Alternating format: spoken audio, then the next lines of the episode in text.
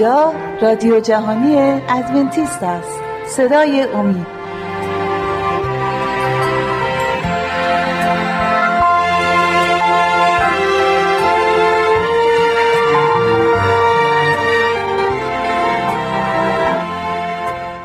با سلام به بینندگان و شنوندگان عزیز، شهباز هستم. یکی دیگر از برنامه‌هامون رو با شما می‌گذرونیم. این برنامه مربوط میشه به نبرد بزرگ. در برنامه‌های گذشته درباره باورهای بنیادی کلیسای ادونتیست‌های روز هفتم صحبت می‌کردیم با شما. این باورها رو ادامه میدیم. الان داریم درباره باور نمره 8 صحبت می‌کنیم از 28 باورهای بنیادی. نبرد بزرگ در بهشت شروع شد بین نیروهای مسیح و نیروهای شیطان. شیطان یکی از فرشتگان عیسی مسیح بود، اتفاقا یکی از قوی‌ترین و زیباترین فرشتگان بود و کاپیتان فرشتگان خدا بود، ولی شیطان به خاطر غرور بر علیه خدا ایستاد و مجبور کرد، باعث این شد که 1/3 از فرشتگان دیگر با اون دست به دست بشن تا بر علیه خدا بجنگند. این نبرد بزرگ امروز ادامهش بر همین کره زمین داره رخ میده. ما اینجا شاهد نبرد بزرگ هستیم. تو هر جنگی، تو هر قتلی، جنایتی، هر اتفاقی که میفته که بد هست روی کره زمین، این نشانی میباشد که نبرد بزرگ ادامه داره.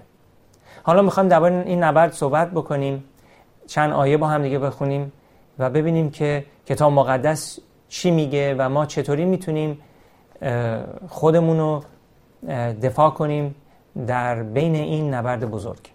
اولین آیه که میخوام براتون بخونم پیدایش 3 میباشد. پیدایش 3 آیات 6، 7 و 8. داریم درباره شروع نبرد روی کره زمین صحبت میکنیم، بعد از اینکه در آسمان نبرد شروع شده بودش و حالا نبرد کشیده شده به کره زمین. آیه 6: چون زن دید که آن درخت خوشخوراک است و چشم نواز و درختی دلخواه برای افزودن دانش، پس از میوه آن گرفت و خورد و به شوهر خیش نیز که با وی بود داد و او خورد. آنگاه چشمان هر دو آنها باز شد و دریافتند که عریانند، پس برگ‌های انجیر به هم دوختند، لنگ‌هایی برای خیشتن ساختند. و صدای یهوه خدا را شنیدند که در خنکی روز در باغ می‌خرامید و آدم و زنش خود را از حضور یهوه خدا در میان درختان باغ پنهان کردند. ولی یهوه خدا آدم را ندا در داده گفت کجا هستی؟ خب می‌بینیم که قبل از اینکه از میوه بخورن، آدم و حوا کاملا در یک آسودگی و یک بیگناهی کامل زندگی می‌کردن. بیگناه بودن، پاک بودن، اون قدوسیت الهی در ذاتشون بود.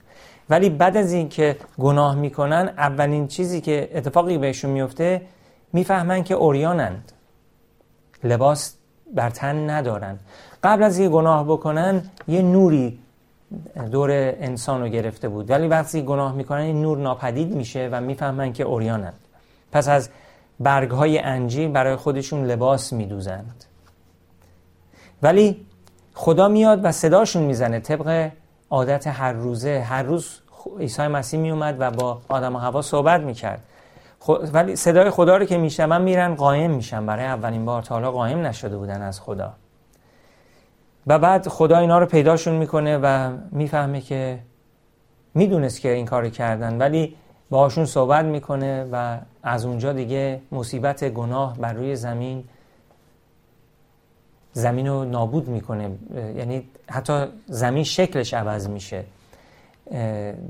گلهایی که خار نداشتن بعد از اون همشون تیغدار میشن و انسان صحرایی وجود نداشت، ولی حالا انسان بعد از باغ عدن بره بیرون و با عرق پیشونیش کار بکنه و همه چیز عوض میشه.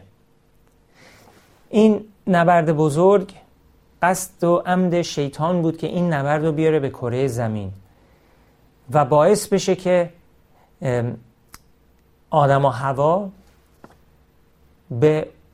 با اون همدست بشن و بر علیه خدا بجنگند. ولی خداوند از قبل نقشه کشیده بود که انسانو نجات بده و انسانو در یک موقعیتی تنها نذاره که کاملا بیفته در زنجیرهای شیطانی و هیچ وقت نتونه آزاد بشه. خداوند امیدی برای انسان قرار داد و این امید این بودش که عیسی مسیح میاد و برای گناهان ما قربانی میشه، موت میشه تا ما بتونیم نجات داشته باشیم و در این نبرد ما بتونیم دوباره یک تصمیم دوباره داشته باشیم، یک تصمیمی بگیریم که از نو خودمون رو تسلیم عیسی مسیح بکنیم. اگه عیسی مسیح این کار رو برای ما نمی‌کرد، ما برای همیشه زندانی‌های شیطان می‌بودیم و خدا مجبور می‌شد که انسانو برای همیشه نابود بکنه. خب آیه بعدی هم که میخوام بخونم برای شما از ایوب میباشد. ایوب یک آیه های 6 تا 12 رو برای شما من میخونم. در دیار اوس مردی بود ایوب نام، آن مردی بی عیب و صالح بود، از خدا میترسید و از بدی اجتناب میکرد. برای ایوب 7 پسر و 3 دختر زاده شد. دارایی او 7000 گوسفند، 3000 شتر، 500 جفت گاو و 500 الاغ ماده بود و خدمتکاران بسیار زیاد داشت.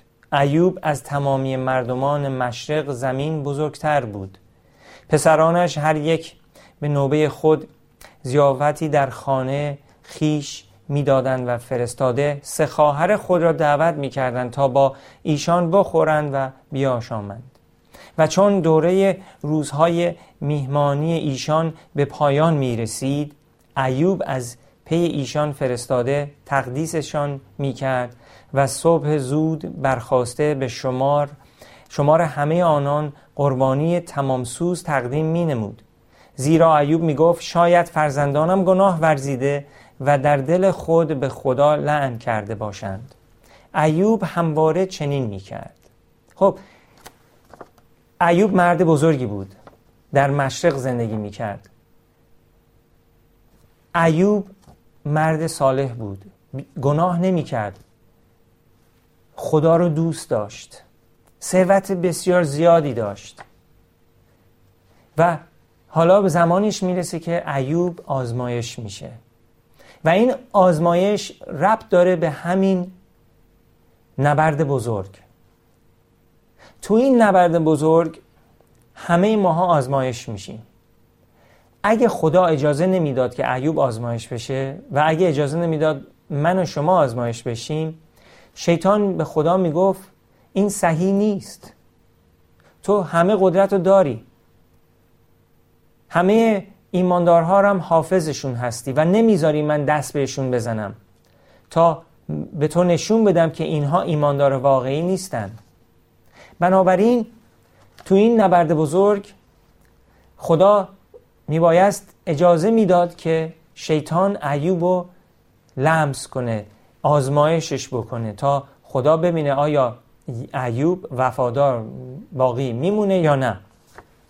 از آیه 6 میخونیم بقیه ماجرا رو میخوام با هم دیگه بخونیم که ببینیم که چه اتفاقی به سر ایوب افتاد.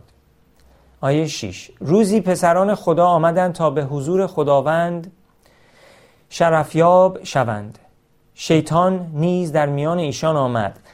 بذارین اینجا توضیح بدم. اینجا وقتی که میگه که روزی پسران خدا آمدند، اشتباه نشه، این منظورش نیستش که آدمیان آمدند. پسران خدا همه سران کره های دیگه‌ای هستن که خدا آفریده، دنیاهای دیگه خدا آفریده، فقط کره زمین رو خدا خلق نکرد که توش موجودات زنده هستند. کره های دیگه هستن فراوان، ما نمیدونیم چند تا، ولی مطمئناً بیش از اون چیزی که ما میتونیم فکرشو بکنیم. و میگه که اونها سران این کره ها پسران خدا هستند. اینها آمدند مثل آدم که سر کره زمین بود، ولی وقتی که آدم گناه کرد این عصای پادشاهی زمین رو داد به شیطان. شیطان شد رهبر این دنیا. بنابراین وقتی که پسران خدا و حضور خدا میان، شیطان هم به عنوان نماینده کره زمین اونجا میاد به نزد خدا. از نو میخونیم: روزی پسران خدا آمدند تا به حضور خداوند شرفیاب شوند. شیطان نیز در میان ایشان آمد. خداوند از شیطان پرسید: از کجا می آیی؟ شیطان به خداوند پاسخ داد: از گشت و گذار در زمین و سیر کردن در آن. خداوند گفت: آیا خادم من ایوب را ملاحظه کرده ای؟ کسی مانند او بر زمین نیست، مردی بی عیب و صالح که از خدا می ترسد و از بدی اجتناب می کند. شیطان در پاسخ خداوند گفت: آیا ایوب بی چشم داشت از خدا می ترسد؟ آیا جز این است که گرد او و اهل خانه و همه اموالش از هر سو حصار کشیده ای؟ تو دسترنج او را برکت داده ای و چارپایانش را در زمین افزون گشته اند. اما اکنون دست خود را دراز کن و هر آنچه دارد لمس نما که رو در رو تو را لعن خواهد کرد. خداوند به شیطان گفت: اینک هر آنچه دارد در دست توست، فقط دستت را بر خود او دراز مکن. پس شیطان از حضور خداوند بیرون رفت.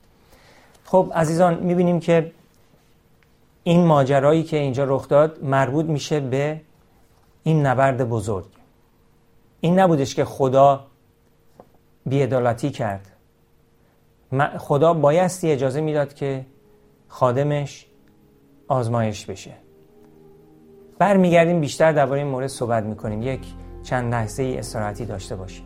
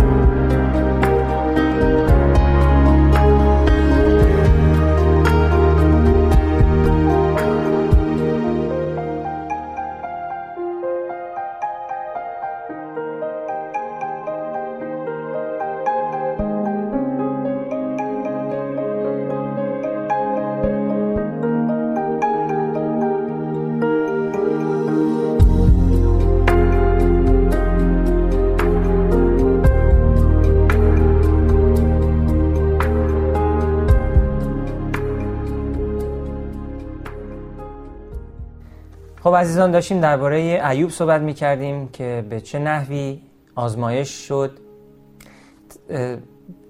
دقیقاً نگفتیم که چه اتفاقایی به سرش اومد، ولی شما اگه کتاب ایوب رو بخونید میتونید برای خودتون ببینید که چه بلاهایی شیطان به سر ایوب آورد و چجوری پیروز شد ایوب.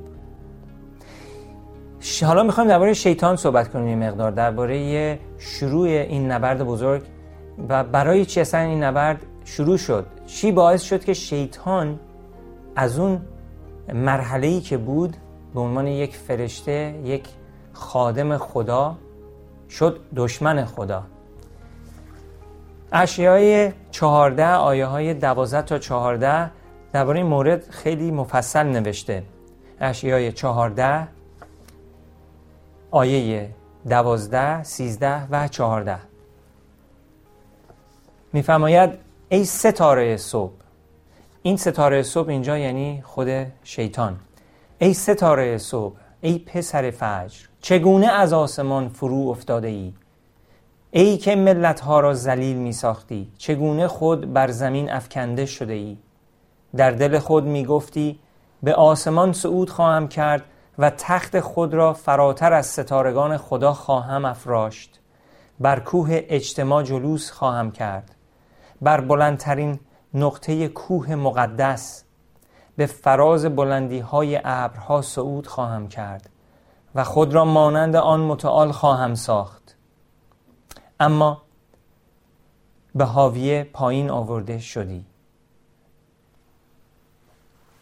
این آیه خیلی کامل و خیلی قشنگ نشون میده که دلیلی که شیطان از آسمان افتاد به خاطر غرور بود. شیطان در قلبش غرور داشت. او فکر میکرد که میتونه مثل خود خدا بشه. سعیش این بودش که از فرشتگان خدا بالاتر باشه و پایتخت خودشو یه جایی بذاره که از کوه خدا هم بالاتر باشه. میگه به بلندترین نقطه کوه مقدس تو میخواستی بری، جایی که خدا ستایش میشه. به فراز بلندی های ابرها صعود خواهم کرد. اینو در دل خودش گفته بود. شیطان فکر میکرد چون که به خاطر زیبایی خودش و به خاطر اون ذهنی که خدا بهش داده بود، فکر میکردش که میتونه خدا باشه. بنابراین با خدا رقابت میکرد. برای همین شدش که از آسمان بیرون شد و به زمین انداخته شد. دلیل گناه شیطان غرور بود. عزیزان، به یاد داشته باشید وقتی که غرور میاد به سراغ ما، این یک خاصیت شیطانی هست. ما بایستی از خودمون دورش کنیم و بلافاصله فکر کنیم واقعا چی هستیم. چی هستیم؟ ما هیچی نیستیم. بدون مسیح چیزی نیستیم. ما انسان همدیگر رو میزنیم، میکشیم، دعوا میکنیم، دروغ به هم میگیم، کلاهبرداری میکنیم. این کارهاییه که انسان طبیعتاً انجام میده. ولی وقتی که عیسی مسیح در قلبهای ما انقلاب میکنه، تغییراتی ایجاد میکنه که ما دیگه مثل قبل نخواهیم بود. از این به بعد مثل عیسی مسیح هستیم. آرام، نجیب، پاک. دروغ دیگه نمیگیم. راستگو هستیم. خدا رو خدمت میکنیم. همه ما انسان ها باید تصمیم بگیریم در این نبرد بزرگ طرفدار کی هستیم. آیا طرفدار شیطانیم یا طرفدار خدا؟ همه باید تصمیم خودشونو بگیرن. همونجوری که خودتون دارین میبینین، خیلی ها تو دنیا امروز طرف شیطان رو گرفتن. دنبال ثروت و قدرت هستند. دنبال این هستن که تو بالاترین مقام ها رو برن اونجا بشینند. متواضع نیستن، فروتنی نمی کنند. ولی یک ایماندار واقعی فروتنی میکنه. یک ایماندار واقعی متواضع است. خاصیت‌های الهی در شخصیتش هست. آیه دیگه هم میخوام برای شما من بخونم از حزقیال 28. حزقیال 28 آیات 12 تا 18. اینم مربوط میشه به شیطان و کارهایی که داره انجام میده بر علیه عیسی مسیح و کلیسای عیسی مسیح. ای پسر انسان، بر پادشاه سور مسیعی بسرا و او را بگو خداوندگار یهوه چنین میفرماید. خدا داره با شیطان صحبت میکنه. تو الگوی کمال بودی، آکنده از حکمت و کامل در زیبایی. تو در عدن بودی، در باغ خدا، و هر گونه سنگ گرانبها زینت تو بود. لعل و یاقوت زرد و الماس، زبرجد و حقیق و یشب، یاقوت کبود و فیروزه و زمرد. نگین دانه ها و کندکاری هایت از صنعت طلا بود. اینها همه در روز آفرینشت مهیا شده بود. تو کروبی محض شده سایه گستر بودی و من تو را برقرار داشتم. تو بر کوه مقدس خدا بودی و در میان سنگهای آتشین می خرامیدی از روزی که آفریده شدی تا روزی که شرارت در تو یافت شد. در طریقهایت کامل بودی، اما از کثرت صداگریت بطن تو از خشونت آکنده شد و گناه ورزیدی. پس تو را چون چیز نجس از کوه خدا بیرون افکندم و تو را ای کروبی سایه گستر از میان سنگهای آتشینی نابود کردم. دلت از زیباییت مغرور گشت و به سبب فر و شکوهت حکمت خیش را فاسد گردانیدی. پس تو را بر زمین افکندم و در معرض تماشای پادشان نهادم. به واسطه کثرت گناهت و بی‌انصافی سوداگریت مکانهای مقدس خیش را ملوث ساختی. پس آتشی از میانت بیرون آوردم که تو را سوزانید و در برابر دیدگان همه نظاره‌گرانت تو را بر روی زمین خاکستر ساختم. خداوند اینجا داره با شیطان صحبت میکنه و خیلی دقیق اینجا ما دیدیم که میگه که به خاطر غرور بود که تو از آسمان بیرون شدی. میخواست که بالاتر از خدا باشه. این نبرد بزرگ شیطان شروعش کرد و خدا نبرد بزرگ رو به پایان میرسونه. زمانی میاد که خداوند شیطان رو خواهد سوزانید و خاکستر خواهد کرد. در آخر این دنیا هرچی که گناه هست، هرچی که درش گناه باشه، خداوند نابودشون خواهد کرد. پس ما بایستی به یاد داشته باشیم که خداوند پیروز خواهد بود و ما بایستی به طرف خدا بیاییم، طرف او باشیم، نه شیطان. رومیان 1:19 تا میخوام برای شما بخونم. بذارین اول رومیان 5 رو بخونم براتون. از آیه 12 میخونم. رومیان 5. در عهد جدید بعد از اعمال رسولان، رومیان 5 آیات 12 به بعد تا 21 رو میخونم. داریم درباره نبرد بزرگ صحبت میکنیم. ببینیم که رسول عیسی مسیح پولس چی میگه. پس همان گونه که گناه به واسطه یک انسان وارد جهان شد و به واسطه گناه مرگ آمد و بدین سان مرگ دامنگیر همه آدمیان گردید، از آنجا که همه گناه کردند. زیرا پیش از آنکه شریعت داده شود گناه در جهان وجود داشت، اما هرگاه شریعتی نباشد گناه به حساب نمی آید. با این حال از آدم تا موسی مرگ بر همگان حاکم بود، حتی بر کسانی که گناهشان به گونه‌ای سرپیچی آدم نبود. آدم نمونه کسی بود که میبایست بیاید، اما عطا همانند نافرمانی نیست. زیرا اگر به واسطه نافرمانی یک انسان بسیاری مردند، چقدر بیشتر فیض خدا و عطایی که به واسطه فیض یک انسان یعنی عیسی مسیح فراهم آمد به فراوانی شامل حال بسیاری گردید. به راستی که این عطا همانند پیامد گناه آن یک تن نیست، زیرا مکافات از پی یک نافرمانی نازل شد و به محکومیت انجامید، اما عطا از پی نافرمانی های بسیار آمد و پارسا شمردگی را به ارمغان آورد. زیرا اگر به واسطه نافرمانی یک انسان مرگ از طریق او حکمرانی کرد، چقدر بیشتر آنان که فیض بیکران خدا و عطای پارسایی را دریافت کرده‌اند توسط آن انسان دیگر یعنی عیسی مسیح در حیات حکم خواهند راند.